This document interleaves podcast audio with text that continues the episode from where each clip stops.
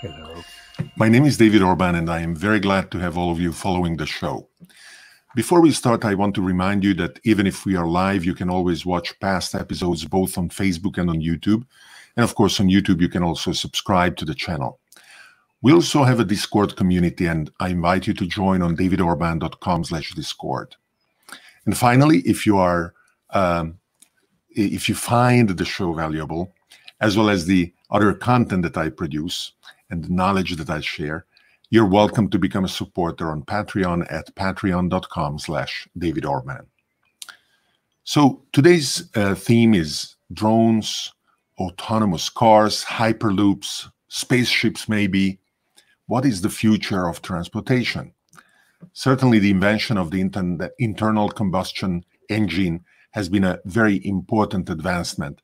And it allowed us to travel far and to improve the distribution of our products, to increase the productivity of farms, and in many, many other ways. However, we are also in a real war with cars. Traffic accidents represent the leading cause of death for the younger age brackets in the United States. And worldwide, about a million people die every year of tra- traffic accidents. They are polluting our cities and contribute to rapid climate change.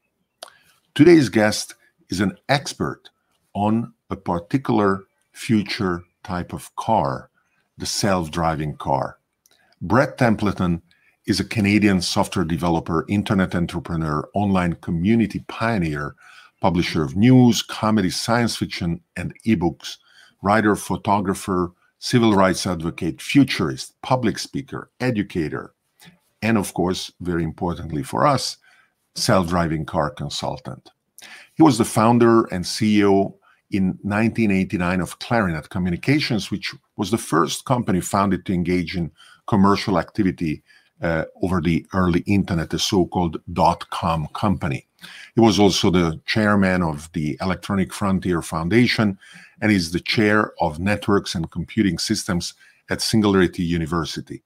He holds numerous patents in the fields of self-driving cars, and he is a, a writer uh, for Forbes magazine. So, welcome, Brad Templeton. Uh, good morning or uh, good afternoon, and uh, I uh, I apologize. Everyone is missing their aperitivo right now. I suppose uh, they would be out in in your town doing this, and we have to take a break from that. But very glad to be with you. And um, one thing that uh, that uh, we enjoy uh, on uh, searching for the question live is is to share uh, with uh, with our viewers where we are, where our guests are. So I am um, not exactly in Milan. I am in Bergamo, but Milan is nice too, and it's close enough. So let's let's assume I'm in Milan and uh, and Brad, you are uh, you told me very near to the Apple spaceship, the Apple headquarters uh, in uh, Cupertino. So let's uh, let's go there. There you go, on the other side of the world. Uh, have you had the chance of visiting the, the the spaceship here? Uh, only from the outside. They're very uh, uh, secretive about what goes on there. So it's quite walled away from the world. It's the world's largest office building. And any other month but this, it's the world's largest causer of traffic, I think, at least in my neighborhood. Uh, they built uh, quite a nice uh, park as well. This was originally belonging to HP, if I'm not mistaken. Yes, to Tandem, which was acquired by HP, uh, and so they uh, tore down all those buildings and put up both the circular building. You can see the large parking garages, lots of solar power, um, and uh, you know, it's uh, I, people inside tell me it's a very lovely place to work, but it's it is not something that you easily get to go inside. And uh, and it is in the heart of Silicon Valley, which extends from San Francisco uh, to um, San Jose, more or less mm-hmm. and we're um, the largest uh, concentration of uh, technology companies, uh, software, hardware, yeah. um, and of course the, the the reason we talk about Silicon Valley is originally this was more Apple or orchards, but now it is known for giving birth. well, to Apple computers, right? Uh, not just Apple, of course, but Google, uh, Facebook, all, all, almost every company. Well, not Amazon and Microsoft, which are up in uh, Washington State. But, and, and, uh, and and even Microsoft felt the need a few years ago of opening a research center in the Valley because uh, they they they felt kind of excluded and they felt that uh, they couldn't attract the kind of talent they needed unless they were there. That's right. Well, Silicon Valley is is definitely the world's capital when it comes to technology, and uh, you know there's a little bit of competition from with some areas in China right now. Uh, Silicon Valley has uh, a magic ingredient which many people are not fully aware of, and that is if you get to go to a meeting of Silicon Valley founders and entrepreneurs and executives in this town, uh, you can ask one very important question: Were you born outside the United States? And more than half the room will stand up. Uh, and if you ask if you were born outside Silicon Valley, the rest of the room will stand up. This is a place of immigrants. This is a place where everyone came here going through the hoops that the United States immigration puts people through in order to give up their life somewhere else and come and do something big. That's the actual secret. People say, How is it that Silicon Valley keeps winning? Why is it all of these companies, all this innovation, all this money flowing through here?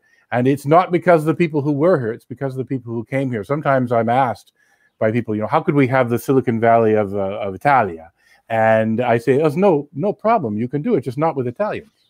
Uh, yeah. And they, of course, they, they find that answer very offensive. But I say, you are that much smarter than California. They didn't do it with Californians. So yeah. uh, you, you think you can do it with Italians, or can you do it in France with French people? You can't. Uh, and, and, and that is that is your case too because you're a Canadian, right? That's right. No, I I moved here uh, uh when I was in my 30s. I um, I had been here briefly before I got to be the first employee of one of the very early uh, pioneering companies in Silicon Valley called VisiCorp or Personal Software, which was the first big PC application software company, and I was their first employee. That was a heady experience when I was a teenager, uh, and I came back uh, to when I brought my company here, even though I had founded it in Canada. Uh, so this is this is the the dark secret and of course it's not a secret that's easy to duplicate because we have a world that's growing afraid of immigrants right? Instead of one that is embracing them the way that silicon valley did the way that the united states used to uh, but instead we're now afraid we're locking down borders that we had tried to open uh, and of course the american president is very anti-immigrant. So uh, that's bad for the world of innovation. So um, you you are in, in lockdown uh, as well as the, the, the rest of California. But mm-hmm. it looks like uh, the the uh, impact of the pandemic, at least for the moment, in California, is manageable. Contrary to, for example, New York, that went very close to uh, being in in in in a in a state yeah. where the healthcare system wouldn't be able to manage uh, what was happening. And I do, do uh, you believe that is uh, due to how the the government uh, the the, uh, the governor um, managed things, for example? And you have my sympathies because I know you split your time between Northern Italy and New York, and these are two places which have gone through horror. Yeah. Um, and uh, we can literally breathe a little easier here. Uh, and the reason, although I would not necessarily attribute it to the governor, in some ways I would attribute it to the fact that the economy of uh, Northern California in particular um, was much more able to do switch to work from home. So we were locked down before the government said lockdown. Um, Apple, the company we just looked at, it told its employees don't come to the office a week before the government said that should happen. Uh, Google and all these other companies did that. Um, it was already uh, very. Uh, many people say these these lockdowns are ordered by the government. There was a lot of it happening already before the final orders came in. Actually, attribute it to that, and I won't say that they weren't earlier to do it. Um, and this was because the places that got it first were places that actually had a lot of commerce with China and then a lot of commerce with Italy. New York actually did get many of its cases from Italians, and people go back yeah. and forth between Italy and uh, um, New York all the time. People go back and forth between China and, uh, of course, the Bay Area, Los Angeles, uh, Seattle, Vancouver. These cities, and to some extent New York as well, but these cities which had a lot of uh, people traveling between uh, uh, Wuhan in particular and other places were the first to get it. Uh, we identified that. We realized the thing that I don't know why everyone else took a long time to realize it that even though you're only seeing a few cases since we're testing very few people, uh, there's probably a lot more of it here than we realize. And so the time is now to do what you can to stop it from spreading. And sadly, some places in the world weren't as quick about at that, and they've paid a terrible price. So um, let's uh, jump into uh, the heart of the theme uh, today uh, the future of transportation, self driving cars. Uh, why don't you uh, tell us in a, in a, in, a, few minutes where do you think the, the, the future of transportation is, is going? Um, things like is electric necessarily part of this future, or even potentially the, the main driver of the future? Are self driving cars going to um, be here soon or or or less um, abruptly, less imminently as as uh, some of us would believe. And and what about other kinds of of transportation? like uh, drones, uh, things uh, the, the spaceship uh, from so, from SpaceX delivering point to point uh, uh, on on on Earth rather than interplanetary. Well, so I usually take about two hours to answer that question. I know. Uh, let's uh, do let's do five minutes, and then I will do many many more questions. Yeah. So let's let's delve into specific. Huge. The uh, ground transportation is the third largest industry in the world, about five trillion dollars. Um, so we, there's an immense amount of opportunity, an immense amount of change that will happen. Transportation is, in a way, the purpose of cities. It, we live in cities because we want to have it be a short trip to everything in our lives restaurants friends not just driving of course but walking all of it uh, and the transportation mode defines how the city works and cities have changed. Uh, in the 20th century the, uh, the automobile changed the structure of cities and before that the tram the uh, um, the trolleys and so on changed the structure of cities and before that probably the horse. So it's really dramatic it's really huge. Uh, so of course what we've got is several things going on. We have computers and cars getting married, and that puts cars on the Moore's Law curve. Moore's Law, the famous principle defined by Gordon Moore of Intel, where he noticed that computer processors were getting twice as good about every year and a half. That's happened for over 50 years now. It's been slowing down a little bit in recent times, but I mean, if you look at uh, uh, music and so many companies from all over the world who are trying to. Uh, here's a chart of Moore's Law, yeah, we're seeing up here.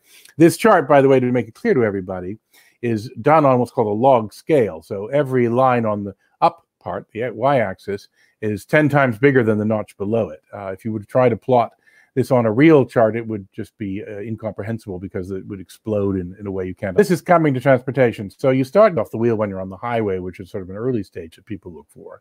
When they can fully do that, they can be taxis. They can come to you, pick you up, take you where you want to go, go off and pick up someone else. So that drives you around. It keeps you safer for themselves, depending on what fuel they have in them. Uh, and that uh, alters a whole bunch of the equation. That, by the way, it's the fact that the car actually is in. Of course, many people. I have an electric car myself. Many people have electric cars. They're great. Um, they're very fast and high performance, and they're actually pretty cheap to operate. So that's happening already, but that's still only about 1% of the cars. It's taking time to happen. But you don't care about what's under the hood of your taxi. Only the fleet manager cares. And so when we start seeing a lot of people in robotic taxis, then you suddenly see, um, you know, this this ability to have uh, electric vehicles and new designs of vehicles. Most trips that people lighter vehicles and vastly reduce the amount of energy for transportation and really reduce the emissions. And that's also going to uh, reduce the world seems to like, the Americans seem to like. Uh, it'd be nice to put an end to that as well. Uh, the, the the list of consequences goes on and on. But by the way, I didn't even mention the first one. The reason everyone got involved, and that was to um, to save lives because we have about 1.3 million people dying every year in car accidents, and everyone working on this has as their plan to make the vehicles safer than human beings, eventually much like. Um, so you mentioned Moore's Law, which is the reason that initially uh, the DARPA Grand Challenge, which was a competition organized by uh, the US Department of Defense, uh, failed and then succeeded, right? Probably it was organized on the border of being impossible and then progressively becoming almost inevitable. Uh, uh, uh, Sebastian Thrun, uh, was uh, the head of the team that uh, he became part of the. thank you very much. And then he became part Google's um, self-driving car unit, which today uses Chrysler um, models that they modify ever more uh, imperceptibly. Uh, they are getting smaller and smaller, as well as the lidars, the the various sensors that uh, perceive the, the, world around them. Um, I I uh, met uh, um, a year ago John Elkann, uh, the the head of um, FCA, the owners of Chrysler, mm-hmm. and he was very uh, excited about the uh, 60,000 uh, unit uh, order that uh, uh, that is worth billions of dollars that Chrysler received from from from Google. In, and Google actually started a limited service in Pittsburgh for the self-driving cars. No, no, that it was just outside of Phoenix, not Pittsburgh. Oh, sorry, Phoenix. thank you for the correction. So um, do you think that uh, that Waymo is going to start expanding the service uh, to to other cities? Um, are they resolving the issues that uh, plagued uh, other um, experiments, like, for example, Uber's, that uh, unfortunately had a fatal uh, accident killing a cyclist? and which uh, very negatively impacted uh, not only their um, experimentation but also those of others. How do you how do you see the, the, the, progression the progression uh, of of the deployment going? Uh, yeah, you put a lot to pack in there. One thing I'll mention is the one man you named there, Sebastian Thrun, uh, of course, also an immigrant to German, uh, did win that DARPA Grand Challenge, did start the Google Chauffeur project, which became Waymo. I worked uh, with him on that project uh, back in its early days, which is where I uh, got some of my earlier experience. Uh, and of course, Sebastian has now declared, as even as the person who brought me into this field, uh, he has declared that he's uh, now thinks it was the wrong direction, and now he's in all about flying.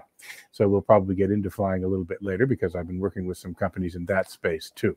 And, and, and actually, Muhammad Ali from I think Pakistan uh, wants to uh, talk about flying cars too, right? Yeah, so, un- sure. unfortunately, uh, uh, th- there is another um, friend who writes with Arabic script completely. So I don't know what uh, the comment is saying. I hope something very nice. And, well, you know, uh, Moore's, Moore's, law has actually given us tools now that can translate all that in real time for us, uh, but uh, it's not built into your system yet. But maybe it will be. Correct, correct. Uh, if so we were natively on Facebook, uh, Facebook would offer the translation right away. You're right. Yeah. So uh, anyway, getting back to the Waymo, yes, they're definitely the leader. aside from having a really talented and, and great team, they've been at it since the beginning, and they have the almost unlimited resources of the Alphabet Google company. So those are some big advantages to have, uh, and that's why they have um, indeed uh, ordered a very large fleet from FCA, and also why they are the only ones who actually are operating a prototype service uh, in Arizona where cars are actually running around. Not all of them; they still uh, supervise most of them, but a lot of them are actually running around with nobody in them at all and picking up passengers and taking them where they're going with no one else but the passengers in the car. Nobody else has been at the level where they would, would dare to do that.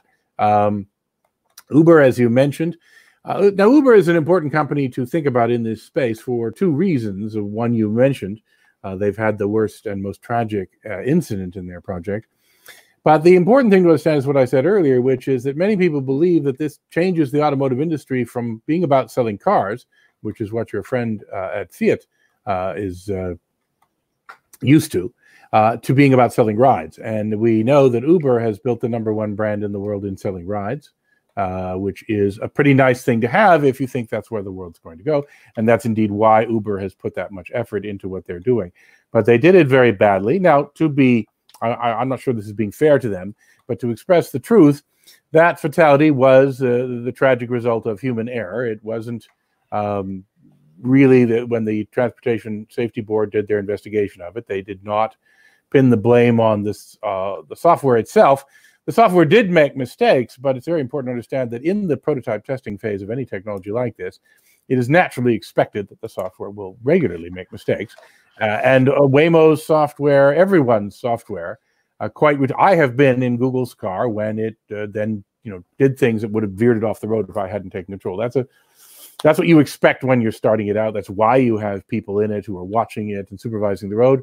Uh, Uber had a car that was very primitive, maybe even more primitive than it should have been, and we can argue that. But the reality is that what happened was one of those failures occurred as they're expected to do so, uh, but they had not trained and hired their supervisor well at all, to say the least. And she was watching a TV show on her phone instead of doing her job. And uh, the result, unfortunately, was hitting a person on the street. Uh, so it did set back the industry, as you say. Uh, but in a sense, uh, it really was the fault of Uber uh, and that safety driver in terms of how they built the safety procedures around testing and developing the vehicle. Everybody else uh, has a very good safety record, and, and Waymo, I liken it to the teenagers that we have on the road. Teenagers are also not very good drivers, and they're pretty reckless. Uh, but they go out with driving instructors uh, who are watching them and can grab the wheel and hit the brakes. And uh, we allow that um, and we turn them into better drivers. And eventually, they become safer drivers after decades of driving. Actually, the teenagers after we license them are still a problem. And this is how the self-driving cars are also being tested and trained, with people watching over them and everyone working towards the day when we can get them off their learner's permit and onto the street. A, a very important company to talk about, of course, is also Tesla because they have uh, um, a, a, native uh, EV fleet and uh, they claim uh, to be going rapidly towards uh, uh full self-driving capabilities. Mm-hmm. Uh, already, they have uh, what they call autopilot, where you can um, give over functions to the car in a limited sense while keeping your eye on the road and your hands on the wheel. Uh, and um, they uh, built uh, all the hardware and software in a vertical integration approach that seems to be uh, what uh, what uh, many uh, of of uh, these these companies are attempting, uh, as well as as you illustrated in one of your articles for for Forbes, they are promising a, a network for robo taxi service, which would, if their numbers hold up, transform the ownership of a Tesla car uh, from being an ever depreciating asset to being uh, a cash producing uh, asset uh, over the course of, each year. So, um, uh, what do you believe when, when reality hits their plans, the net result is going to be? Yes, well, yes, you used a lot of um phrases like promising and claim, because that's certainly the case here with Tesla. I mean, so listen, the Tesla car is a great car. Uh, uh just uh, 10 feet away from us right now is my Tesla. Uh, so that's, um, in terms of the electric vehicle and vehicle to drive, it's, it's fantastic. And the company is very different from other car companies. It thinks differently. And that's why it's made an interesting car of the future when you just talk about a plain car. Now, when it comes to self driving technology, Tesla uh, took an approach, which was to say they were building this car and they were equipping it with a variety of sensors to do their autopilot function. So, the autopilot function is not a self driving tool, um, it is a tool which does do a very fancy cruise control, basically, and you have to be watching the road and you have to be getting ready to grab the wheel at any time when you drive it. Uh, but they've done a decent job of it, and so it does make driving more relaxing, and people like it. Uh, and uh, they built that by using cameras and radars and a few other sensors in the vehicle and the computer that they put in the vehicle. And uh, they hope that they can then put new software, and they've also upgraded the computer. Uh, that's the only hardware change they've made. And they hope that they can make a self driving car on top of that hardware. Now, everybody else who's trying to do this thinks they're nuts in terms of trying to do it with the more limited hardware. They are not using the, admittedly, fairly expensive uh, laser sensors that everyone else you know, likes to use. Um, they are um, uh, not, they have not done a bunch of other things with their cameras and so on. And they make very ambitious claims. They have an advantage that they have a deployed uh, network of cars out there, which they don't, it's not their fleet in a sense, it belongs to their customers. Um, and that fleet is going out there and is helping them improve their system all the time with the data that get reported back, although it certainly doesn't report all the data back. When Waymo sends cars out to drive and and uh, Cruise and Zoox and all the other companies that are testing with their own fleets that they own, all the data that's learned comes back, not just a tiny subset of it. However, Tesla's made basically a bet. Their bet is that they can make this happen with the more limited hardware and with some AI neural network techniques that uh, many people, all everyone else uses these techniques too, but they believe we can possibly make this happen with just this. And then if we do, well, we're in a great position. We're going to have, um, you know, we're a car company with a good technology, and we'll be able to rule the day. And then, yes, further than that, they go and say our customers will be able to hire their cars out uh, as taxis when they're not using them, and that this could make it much more economical to uh, use a car. You have a quick question you want to mention. Well, it looks like they are going beyond that because in many countries, um, uh, the, the the leasing agreements that you can sign uh, if you don't want to buy the car uh, with cash uh, stop yeah, so containing an option to buy the car at the end. You are forced to return the car to Tesla, which would imply that they believe that by the time your leasing agreement runs out, typically in four years, mm-hmm. they will want to drive your car rather than letting you have it. Well, so what it says is that they have the option to take the car back, uh, but they are not exercising that option currently. Uh, and uh, but if they decide that those cars are more valuable to them, then they can exercise that option. They can take the cars, and that's a very clever plan. Uh, I would agree that it that should it work, uh, that that would be a great plan. Uh, I so we we really have a lot to examine here. First of all, can they do it? so they're making a bet and if the bet pays off and the AI technology uh, advances to a breakthrough that no one yet has, then maybe they can do it. Uh, otherwise, they can't do it. Most people think. Most people think that they are uh, either either there there are fans who say they're in first place, and most other people would say they're in last place because they're not doing some things that everyone else considers very important. But if the bet pays off and they do nudge their way up to a leading position, uh, then the question becomes: Do taxi fleets operate by using either off lease cars, which does make sense, or the cars of private owners. And I've uh, been going back and forth. I was probably one of the first people in the world to talk about that model uh, as as a way that self-driving taxi fleets might arise. But over time, I've actually um, come to not believe it as much as when I originally wrote it.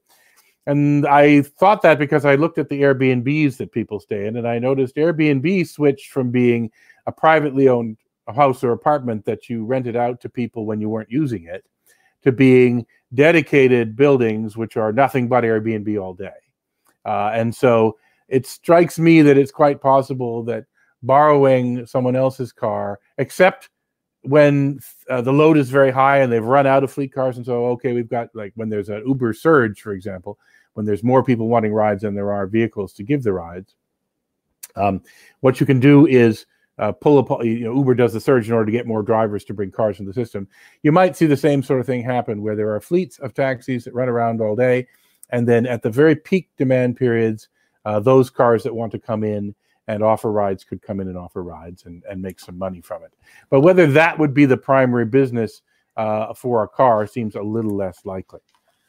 Now, um, Elon Musk so much doesn't believe in flying cars that he actually created a new company digging down rather than betting on on flying cars right? Uh, uh, the boring company is uh, uh improving the efficiency of uh, uh, digging tunnels um, which is also a 3d opportunity.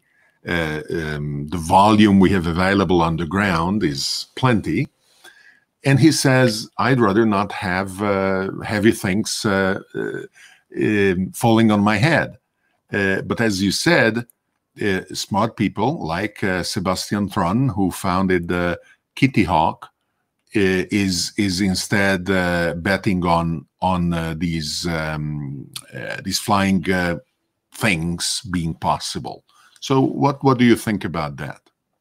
Well, so they're both right. Um, yes, you know, if you're on the ground, you'd prefer to have people zipping by underground than flying over you. Uh, but uh, the boring company that Elon Musk has founded is based on the idea that he can make tunneling dramatically less expensive than it is today. And in part, that's because he just wants to make the tunnels smaller. So if the tunnel is uh, smaller, it turns out the amount of dirt you have to dig out of a tunnel is the square of how wide it is. So you make the tunnel one fourth the size, you take out one sixteenth of the ground in order to tunnel it. So you can definitely uh, make the cost of tunneling much less if you can do it um, at a smaller scale and put a uh, smaller. Not you're not trying to put two subway tracks down the tunnel. You're trying to put two paths for smaller cars. So that's a very good idea, and it's interesting. And of course, you uh, also may mention Elon Musk's other idea that he's not personally developing, which is making the uh, the trains go in evacuated tubes, which can be in these tunnels or above the ground. Mm-hmm. That's right. So if you take and, the air and, out, and, obviously that's just, uh, just interject. Uh, apologies uh, uh, for for um, uh, the Boring Company. I think one of the reasons he doesn't care about flying cars is because the atmosphere on Mars wouldn't be sufficient to uh, support them. Yes, that's that's quite possibly true, but I I actually don't think that they'll need to do, do, tunnels on Mars because, of course, you've got all the land available. But anyway, so his idea, yes, let's make tunnels cheaper. And if we make tunnels cheaper, they definitely would be a better approach than uh, um, than having to put all the cars on the road. Uh, and it would be more pleasant than putting them in the air. But when you fly, of course, you don't need any infrastructure at all and that's a pretty important thing too and, and, you know so you would see where tunnels might be the answer but once you get away from that very core density because when you no matter how cheap you make tunnels you still have to have a tunnel. It's still an expensive proposition compared to having zero cost of infrastructure which is the case for a vehicle like these. Now these vehicles these flying cars not everyone is really fond of that term but no one's got uh, the right term yet named because eVTOL is obviously too messy a term.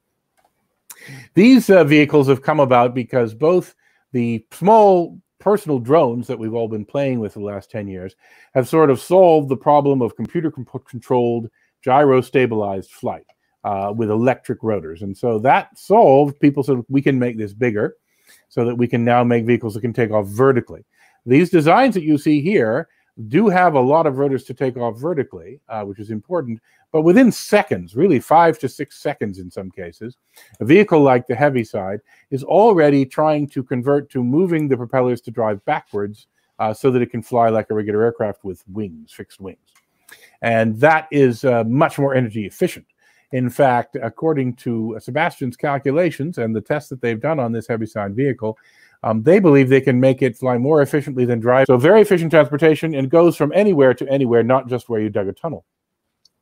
Are, are these uh, electric and self-flying? Uh, so they're certainly electric, and they intend them to be self-flying. But everybody is focused first on the engineering problems of just making it fly efficiently and how to be able to manufacture it. And then the funny thing is that while making a self-driving car on the ground is a is one of the biggest engineering and software challenges that we have, uh, automating a vehicle in the air has been done long ago, and uh, it's not really that big a deal. Uh, automating the takeoff and landings is a little more work, and of course, building an air traffic control system that can handle really immense numbers of, of, of vehicles sharing the air is a challenge, which is being worked on but not solved. But the actual just automation of flying from place to place is, is you know almost an afterthought. Uh, so right now they're testing them uh, without too much automation. Uh, 40 years ago, uh, a nascent um, small airplane industry in the United States was practically killed by widows who could get uh, million dollar uh, payments even though their drunk husband was at fault killing himself while flying a personal airplane. And that is why today in practice, we only have the business jets rather than each of us being able to buy um, a, a, small plane that doesn't fly itself, that maybe is not electric, maybe it is not hyper modern, but regulations uh, are such that the um, the uh, the responsibility couldn't be spread around uh, with insurance and, and, and whatever else. Well, and, it's it's not quite as pure as that. I mean, uh, uh, those aircraft, yes, they would be much cheaper if there hadn't been all the liability associated with them, and the companies did stop making them, and they changed the law so the companies could come in and make them again.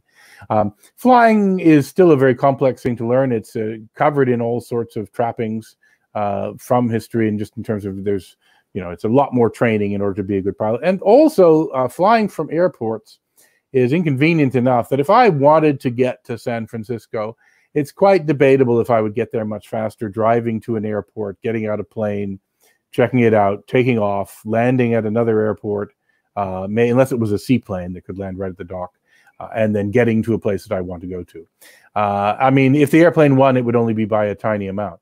On the other hand, if I can drive just a kilometer from my house to a parking lot where I can take off without bothering the neighbors, obviously, uh, you probably don't get to take off from your backyard uh, if your neighbors are bothered by that. And and one kilometer, maybe you could walk.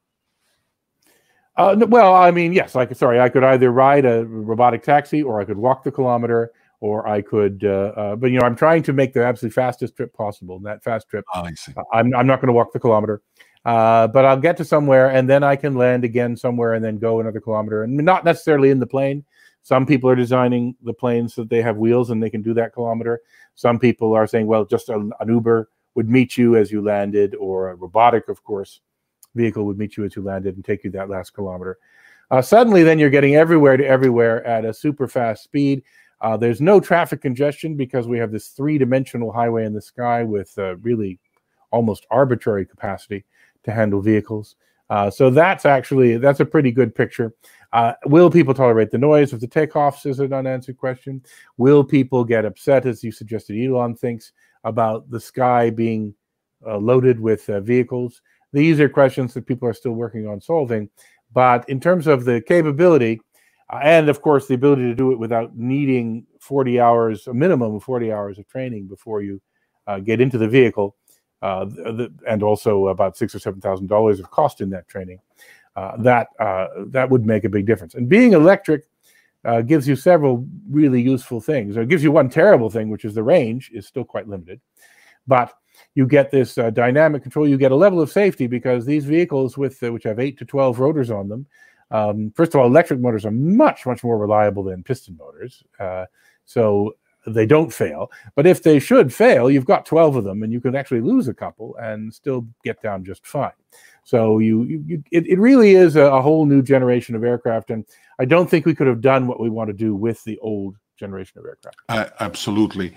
And, and both for self-driving cars and for these um, flying taxis, whatever the name is going to be that we agree on, um, do you believe that regulations will be uh, going uh, stepwise as we need them, or regulations may hold them back?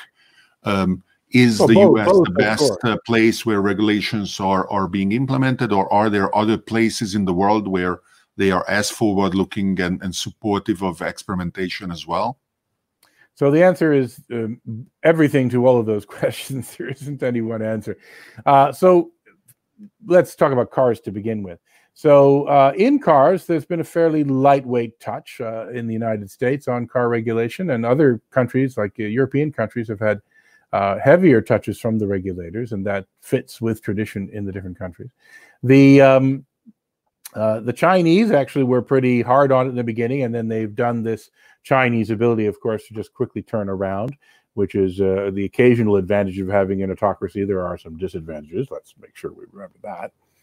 Um, so the history of automotive regulation, though, has been not what people would expect, which is typically when you look at all the technologies in cars around driving, things like autopilots and uh, cruise controls and anti-lock brakes and airbags and seatbelts and all of these safety technologies they were all just built by industry. They were deployed sold to customers in many cases for decades before regulations were written uh, and so uh, those regulations when they were finally written were more about okay this is so good these anti-lock brakes are so good every car has to have an anti-lock brake now uh, but they didn't actually try and regulate them while they were being built or deployed or sold tell them how to make them with self-driving cars, some people want that. They think that the government could make up rules even before the technology is actually selling.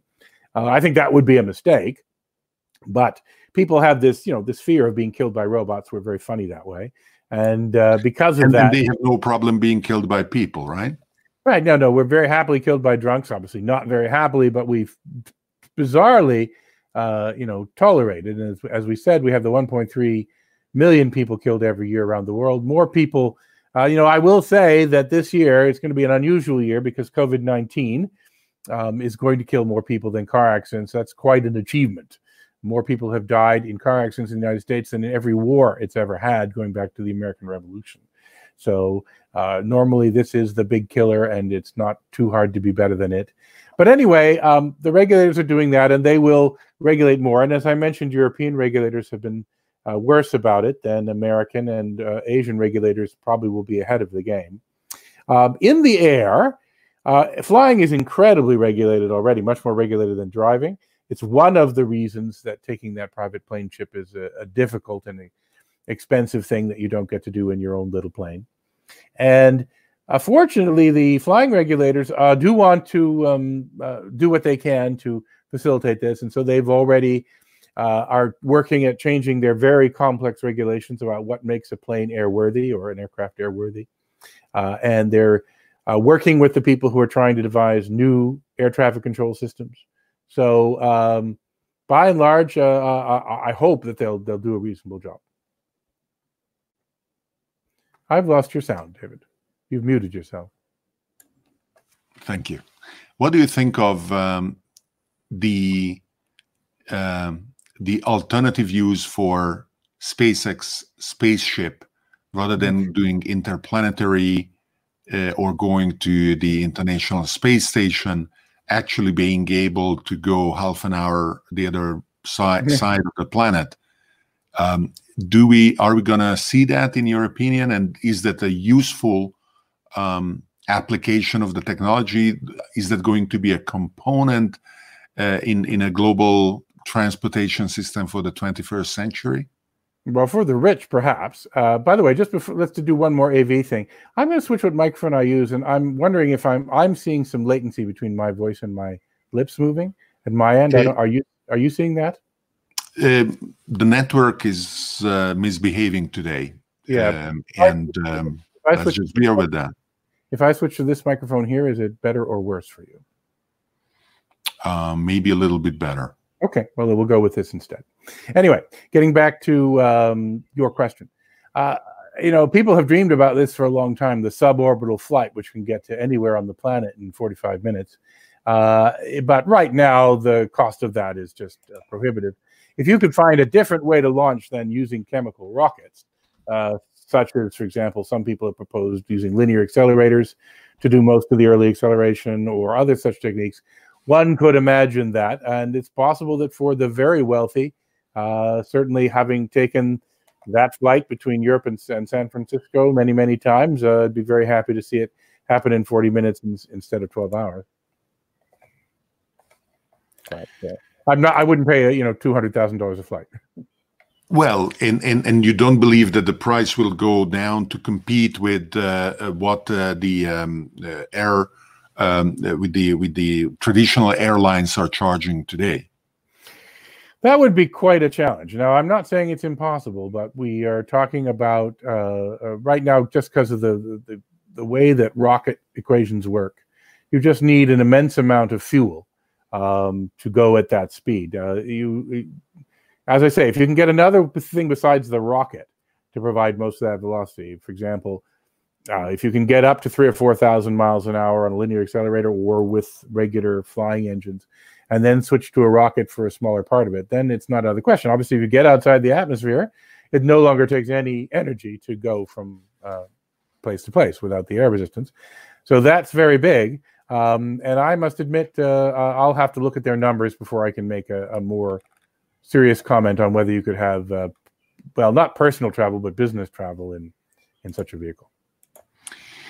Um, a, a, friend of mine uh, who was on the show a few days ago coined the uh, neologism coveting uh, in analogy with pivoting that he believes basically everybody uh, will have to to to apply because uh, whether you are in a startup or an investor or an existing uh, company whose business model needs to adapt, mm-hmm. Uh, the pandemic, even though the crisis may pass, will last long enough in terms of how it is changing our behavior, our ability to get together uh, for a concert or or even in a in a cinema and things like that. That this adaptation is going to be um, in, inevitable in the medium and long term as well, because by the time we have a, an Uh, well, ability sorry, what- to, what to adaptation? vaccine and deploy that, uh, you know, uh, it, it, it is going to take time. So, do you think that uh, uh, COVIDing is going to be a necessary uh, adaptive behavior for uh, designing new modes of transportation as well? If if I am in a in a Oh, okay, I'm small sorry, individual I'm- capsule, I misheard you. Uh, you mean you said coveting, and I thought you said Yes. cov- coveting. no Uh, COVIDing, C O V I D. Okay, I. I, I was just going. Well, I never. Uh, um, okay, so um, yeah, that that word's a little hard to uh, understand because it sounds too much like coveting. Um, uh, I actually, a lot of people have been asking about this, and I even wrote an article about it last week. Uh, I don't actually see. Uh, uh, personally, I don't see what's happening now as permanent, and I, uh, I certainly uh, hope it's not.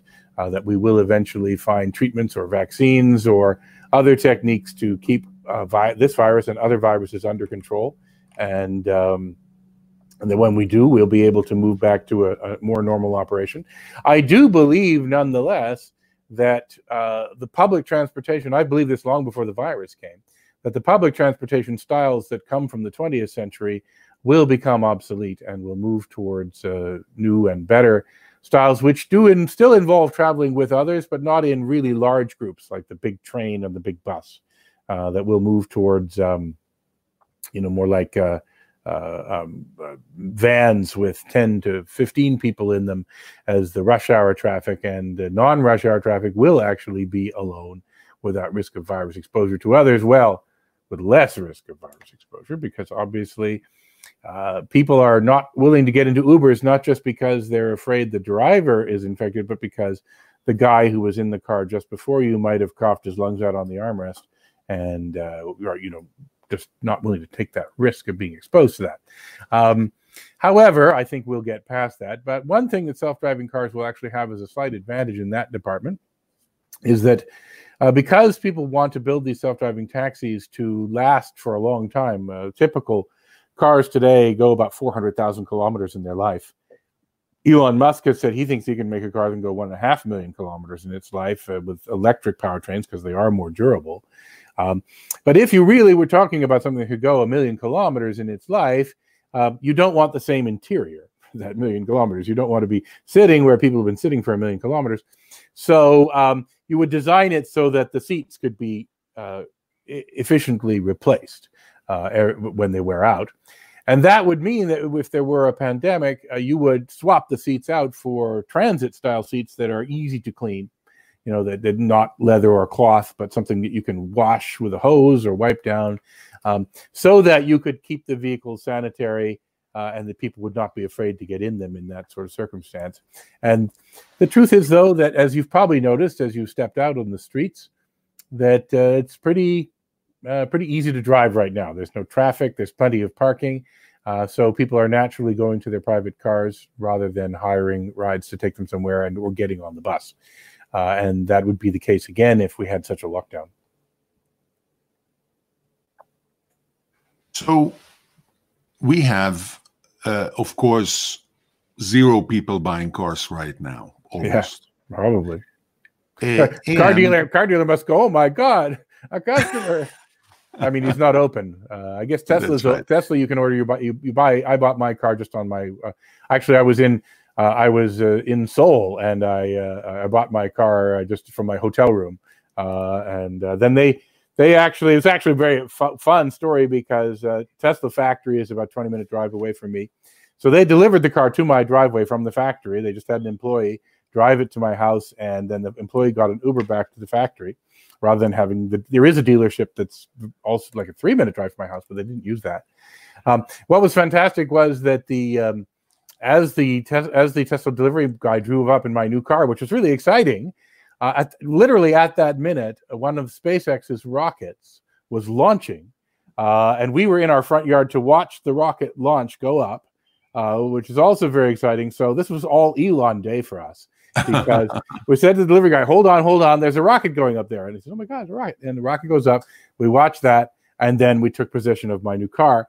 Uh, a very different car buying experience than uh, I must say I've ever had. And and and Tesla uh, uh, allows you to take possession of your car, never meeting actually the delivery person, who will wipe everything off uh, before uh, going away, and then you unlock the car uh, as you you you go towards it. So, oh yeah, that's a, you mean that's a COVID thing they do, obviously. That's right. That's right. Yeah. They adapted their their you you wouldn't want features. That. Yeah, I mean, the in theory, the delivery guy is supposed to you know explain a few things about the car for you, and uh, that, that, he didn't actually do that great a job of that.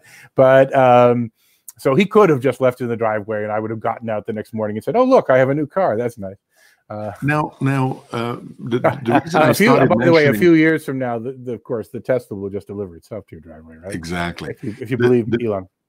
The reason I mentioned uh, uh COVID is because it is the first punch, and then the second punch is um, uh, electrics uh, becoming ever more convenient compared to internal combustion engine, and the third punch is self-driving and the fleets of, of robo taxis uh, being on a, on a per mile or per kilometer basis ever more inexpensive. Not even mentioning the, the flying taxis, if uh, Sebastian is right and Kitty Hawk uh, can be even cheaper. So, are traditional car companies going to be pushed beyond the uh, limits of their adaptability and just give up and go bankrupt? Or are some of them going to be able to embrace this future that for the moment it really looks like they are just trying to go like la la la la la and not see it? So some of them indeed will, I think, die in this process. And by the way, if I were to name uh, one of the companies I'd put high on the list, it would have been uh, Fiat Chrysler. Uh, still is actually, because even though they are selling these vehicles to Waymo, they themselves do not have any technology of their own. Um, however, some car companies I think will survive. Uh, this is the the norm in in these sorts of games.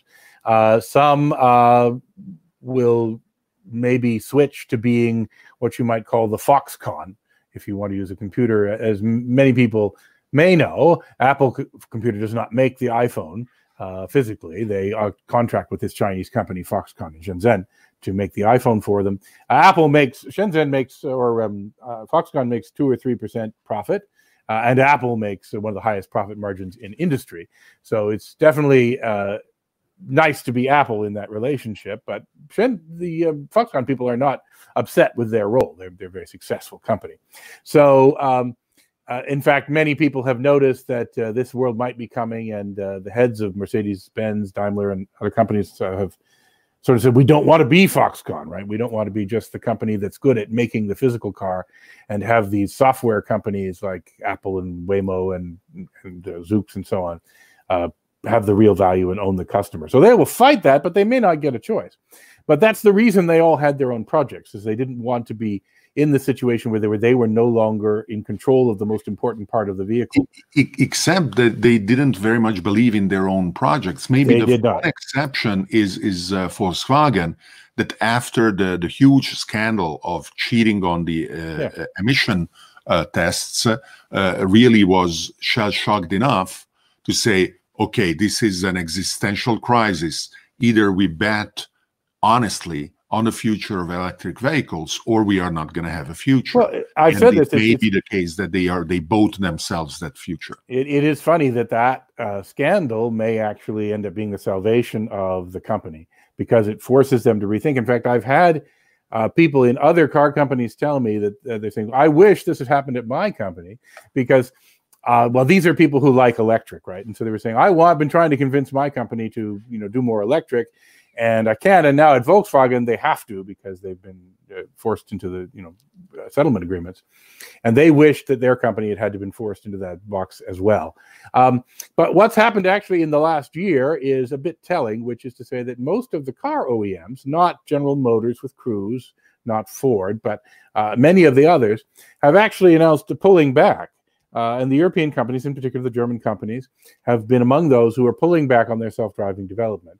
And this doesn't surprise me because, as you say, they never really were that eager about this. They were doing it, uh, they'd always been interested in it, they'd always had labs on it. But suddenly the newspapers were writing and saying the future of the car is Google. And they said, that cannot be said. We must not let that be said. We have to lead this. So they put immense amounts of money and immense teams on it. It's a very hard problem. You know, it's still a problem that with 10 years, the very smart people at Waymo are not finished on. And uh, so the fact that they could now say, oh, let's pull back, that was actually comforting to them. They didn't want to see their industry turned upside down at the pace of startups and tech companies. Um, they want to be in charge of turning their industry upside down, and so they'd rather it go at a slow pace. And so investment has slowed, and uh, the fact that these big, big companies are not uh, buying things from all the startups has also slowed the startup ecosystem a little bit too. Uh, I think it's a wrong decision on their part. I think that they are, in some cases, sealing their doom, um, uh, but that is yet to be seen. So uh, another company that Sebastian Thrun founded is uh, Udacity. I, and, I told you we'd mention Sebastian again today. Yeah. and and uh, uh, Udacity uh, is um, offering courses for people to learn various skills, and one of the skills that that is is being offered is becoming a self-driving car engineer. Um, is there still space if uh, uh, Google takes uh, 10 years and they didn't get there and companies uh, with billion dollar budgets are giving up. Uh, should somebody devote time to uh, try to crack this problem eh, or or go and and that's clearly true. Uh, there will not be one winner in this game. That's uh, also important uh, but will, will, there be 200 winners? No there will not. Um, and so there's only you know now some of the teams that people have built have been huge. I mean uh, it included the teams doing what's called ADAS, all of the other driver assist features that you find in the cars you can buy today. Uh, but they had teams of thousands of people at uh, the German car companies and uh, various other companies. So there were plenty of people, but um, you know, being one of the lead designers now, understanding how it works, I think is still going to be important for even people who are not working directly on it, uh, who are in the periphery. It's always a good thing. These nano degree programs are not things you spend four years on. So I'm not going to tell people not to take this program, but I would tell people you're not going to become the chief engineer of a self-driving car company after taking that program. And an area we didn't touch uh, where you also have experience is that uh, once we understand that self-driving cars are not simply automobiles without the human inside and the same, same shape and the same function, we free ourselves to design completely novel solutions, such as, for example, the little boxes that can deliver your food and uh, be um, extremely cheap uh, on a per uh, kilometer basis, exactly because they are precisely fit for for purpose. Yes, I, I helped. Build, I helped build one of those companies, uh, Starship, which is the leading company in the field, um, and uh, we have now done hundred thousand deliveries, real deliveries of things to people. Uh, sadly, and this is a bit of ironic uh, problem, there's a huge demand for delivery right now, of course, because of uh, the virus, and uh, but Starship just discovered and decided that it would build its early business in campuses. Uh, turns out to be a great market for this kind of service, and of course, all the campuses are closed. So uh, instead, instead of being a giant boon for the company, it's it's turned out to uh, been a disappointment. That's was sad. Uh, but still, it is very interesting, I think, and and and of course, we wish uh, Starship uh, great success in the in the longer term, regardless of the the current uh, uh, challenges. That uh, these uh, different form factors are experimented with. One of my favorite um, visions is that uh, uh, in front of my house there is a, a, a self-driving pickup thingy that is exactly proportional to the mass and the volume of the garbage that I would be discarding. And my house negotiates uh, the value of that garbage so that it finances itself just by me living in it. Well, okay, that's a bit of a dream. I, I would actually, it's funny, you know, one of the very first um, delivery robots that someone ever built was built, I believe, by a, la- uh, um, a lab in Italy. Uh, and uh, the reason they built it was that the, in many of the old towns in Italy and other countries like it, the, the streets of the old town are very narrow and you can't have garbage trucks go down and pick up the garbage. And so they said, oh, a robot would be a really uh, good idea for doing that for people. And the second thing that was good about it is it turns out, by the way, this is not an issue, but at Starship, the most common question people ask of us is Isn't someone going to steal what's in the robot or steal the robot to get what's in the robot? And the reality is that just doesn't happen. Everyone thinks it's going to happen all the time. And we put out, as we say, 100,000 deliveries. We don't have a problem with that. Um, but one thing about a garbage robot is it's very unlikely people are going to want to steal uh, what's That's inside right. that. So uh, they they they solved that problem. It didn't need to be solved, but they solved that problem by doing that. Uh, it, frankly, uh, while it is good to get our our garbage and our recycling out and to have robots do that, um, I'm afraid you haven't picked the juiciest and most valuable part of this technology for your wish. Um, uh, Piaggio uh, is the Italian scooter company behind the Gita mm-hmm. uh, which is another concept. Um, I don't know about the availability in the uh, real world. Um, these photos look uh, a little bit uh, designy and artificial still. Yeah. Uh, but uh, these would be those robots that follow you while you go shopping or or on the beach or wherever these photos pretend they would be going and and carry your stuff. I, I don't want to denigrate people too much, but uh, it is actually I shouldn't say easy, but it's not a grand project to make a basic small robot. There are thousands of labs around the world where people can do that, and so we have seen. Uh, you know, tons, scores and scores of companies show up to put this. As we've learned at Starship, that's a big distance between just putting together a basic robot prototype and turning into something that could run reliably on uh, all of those sidewalks and streets and get things to people. Uh, so uh, in that way, not too scared of, of those things, but let a thousand flowers bloom, of course. So um, this has been a wonderful uh, conversation, Brad. Thank you very much. Is the URL I'm showing the best way for people to check out what you write about? And uh, sure, I mean, that's, are you uh, planning to transform all those thousands of words into a book, maybe? Uh, so yeah, that's the blog site, and then I have a main website, but it's easily linked to from there, so you can find everything from there. Um, you know, I've thought about it off and on, although I've wondered about the purpose of books anymore. Uh, you know, in terms of uh, yes, it would be nice of me to, at the very least, uh, organize it for the um, so the blogs. You know, like all blogs, is daily new things that I'm writing about, um, and for someone coming into it fresh without having read the things I've written over now uh, close to 15 years of writing about this technology. Uh, I will point out with some perverse pride an article from 15 years ago I wrote just telling people that a pandemic was coming where we're all going to have to lock down and we're going to have online classes and video conferencing and uh, uh, online shopping and everything else. So many of the elements of this I warned people about. No one paid any attention. Uh, but I, of course, can not feel too bad because Bill Gates also warned about things and nobody paid attention to him. So uh, if he can't get attention, I have to not feel very bad about lacking the same thing. But you're right, so that collecting it all into a more cohesive narrative would be worthwhile. Whether people would want to pick up a physical book and read it is less clear, but it's certainly been on the back of my mind. Uh, during the lockdown, of course, everyone is sort of saying I should really have time to sit down and write my novel. And uh, it turns out that hasn't been the case for most people. And my my recommendation is for you to do it because uh, then somebody interviewing you can pull up Amazon.com, yes, show yes, the cover of your book, uh, and and then it is a nice way of uh, uh going as a segue into all kinds of different uh, uh yes. threads uh, in the conversation. It is also a nice token that you can give out at conferences or have no, the organizers no, I, I know why people for, do books, for all but, you know, attendees. If you do books, if you get you write books for the money, though, you're making a mistake unless you're Stephen, oh, no, unless you're Stephen King or something. So I don't charge people to read my writings today. I don't really need the money from it. Um, I mean, Forbes pays me a bit, but uh, that's that's just the way they work.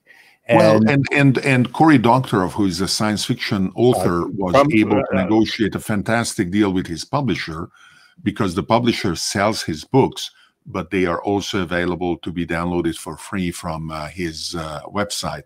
And and and I was uh, inspired by him and and was very proud to be able to negotiate the same with my publisher as well.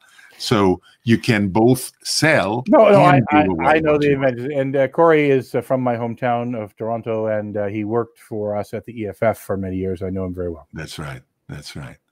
So, Brad, thank you very much for being uh, on, on the show. Uh, we um, will ask you potentially to come back if you grace us with your uh, knowledge and, and wisdom around uh, these topics. Uh, maybe when something new comes up, uh, even though we will be free and uh, happy to be physically together, I believe that some of the things, the practices that we pick up will stay.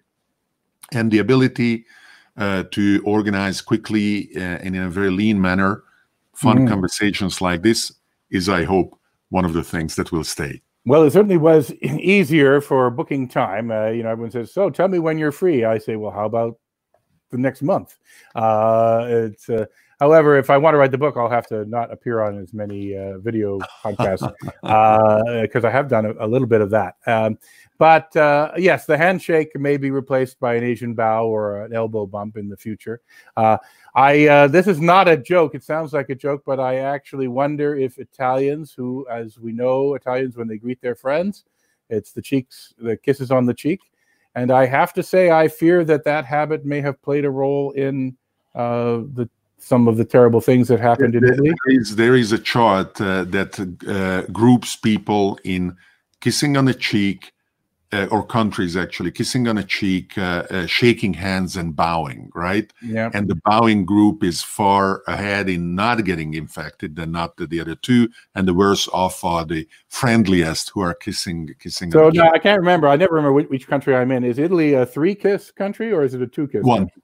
It's it's just one. Oh, you see that yeah been, just one but should have been uh, better. I think I think the French have definitely two. The- sloppier than necessary That's true. And the Spanish, though, they're also like this. So, um, anyway, uh, uh, that's one change that may happen. Although that'd be quite a, a shock to the Italian culture for people to be not so friendly when they greet anymore.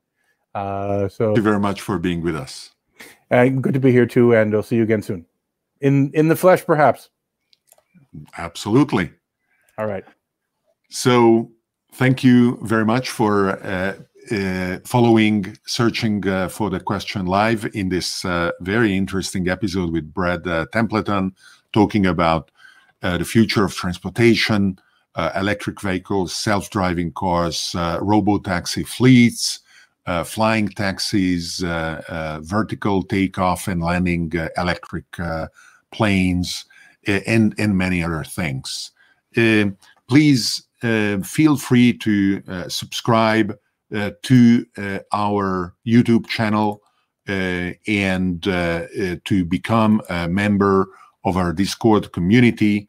Uh, you can go to davidorban.com slash discord to access the, the server there. Um, also, uh, you can suggest future guests as well as vote uh, on the list of uh, existing suggestions uh, in a manner crowdsourcing uh, um, who are the people that I will be in conversation with about the various topics of technology that we like to uh, to cover. Um, and uh, of course, uh, if you believe that this is valuable, I encourage you to um, become a supporter on Patreon at patreon.com slash David Orban. And uh, I thank you, and I will see you uh, in the next episode of Searching for the Question Live.